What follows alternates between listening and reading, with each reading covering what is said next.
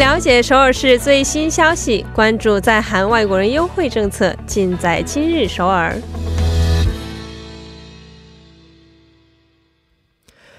今日首尔为您传递首尔市最新消息以及针对在韩外国人制定的各项政策、文化活动等信息。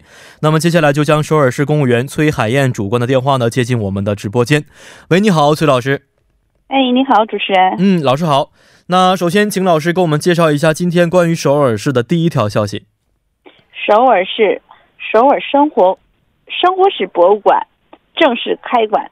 首尔市首尔生活자 生活사박물관입니다정식개관했습니다哦啊，这个是首尔生活史博物馆啊。其实，在以前我们的今日首尔当中呢，也简单的为听众朋友们介绍过关于首尔生活史博物馆为期两个运两个月的试运营的消息啊。现在看来是正式开馆了，但是我觉得也是因为是一个正式开馆啊，大部分人还不是很熟悉这个首尔生活史博物馆啊，所以呢，还是要请我们的崔老师给我们。 我们简单介绍一下。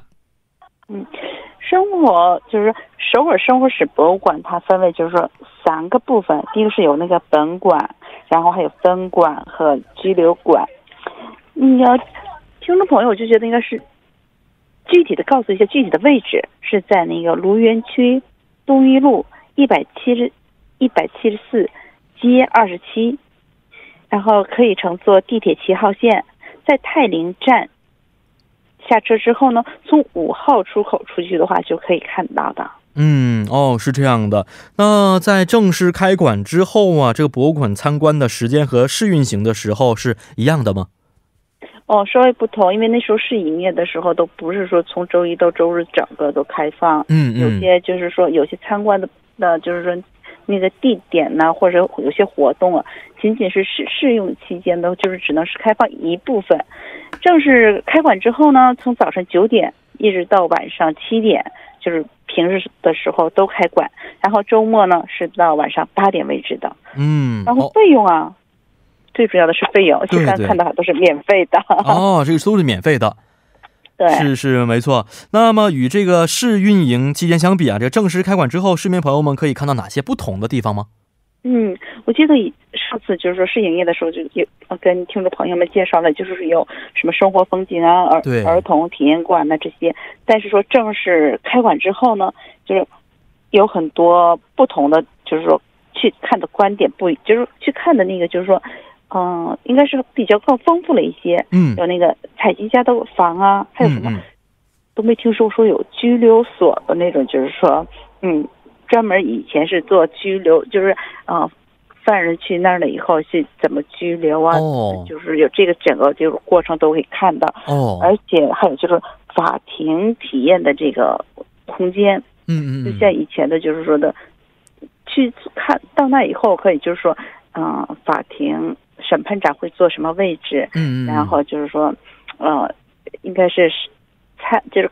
观看的那种观众或者听众听席的话是坐在什么位置？嗯然后都会和正常的法庭是一样的哦。他那种坐的空间是啊，也是为大家敲醒了一个警钟，是不是？因为以前我也去参观过韩国的这边拘留所和监狱的一些设施啊，看完之后觉得，哎呀，一定要做个好人，自由还是非常重要的，所以也是可以给我们的广大市民啊，这个提供一次体验的机会，是吧？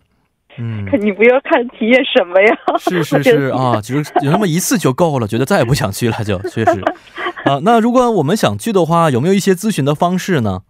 嗯，如果是交通啊，或者是运营时间呢，其他的具体想去感兴趣的话，感兴趣的听众朋友可以拨打零二三三九九二九零零，可以拨打三三九九二九零零，可以咨询一下。嗯，好的，这是第一条消息。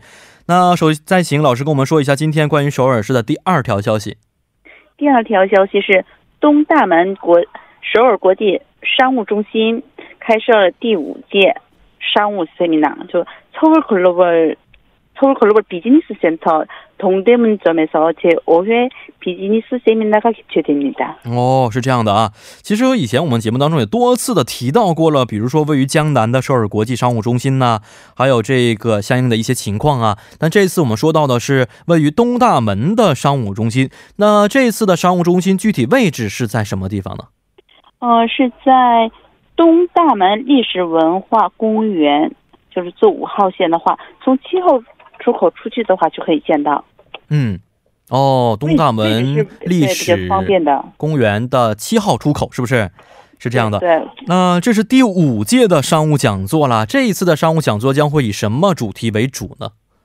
哦，就是用那个 YouTube 可以做短视频，嗯嗯，而且用智能手机可以就是做那个影像啊，然后用影像就采集、编辑都可以的。然后你可以就是自己做一个精致的、自己满意的影像之后呢，你可以可以上传到 You 那个 YouTube 上。嗯，哦，是这样的。那这个讲座什么时候开始正式开始呢？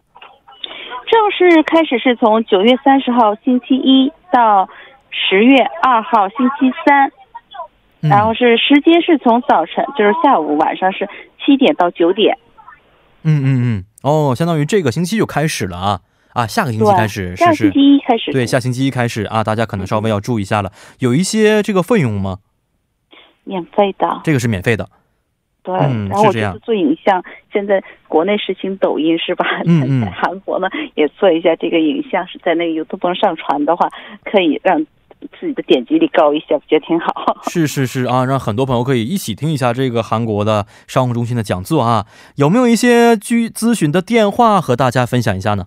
嗯，分享电话之前想告诉一下听众朋友，就是说这次招收的名额是三十名，也是名额有限的。嗯，如果感兴趣的听众朋友可以拨打零二二二七幺九五二幺，可以拨打二二七幺九五二幺，可以咨询一下。嗯，好的，今天也是十分的感谢我们的崔老师啊，咱们下一周再见。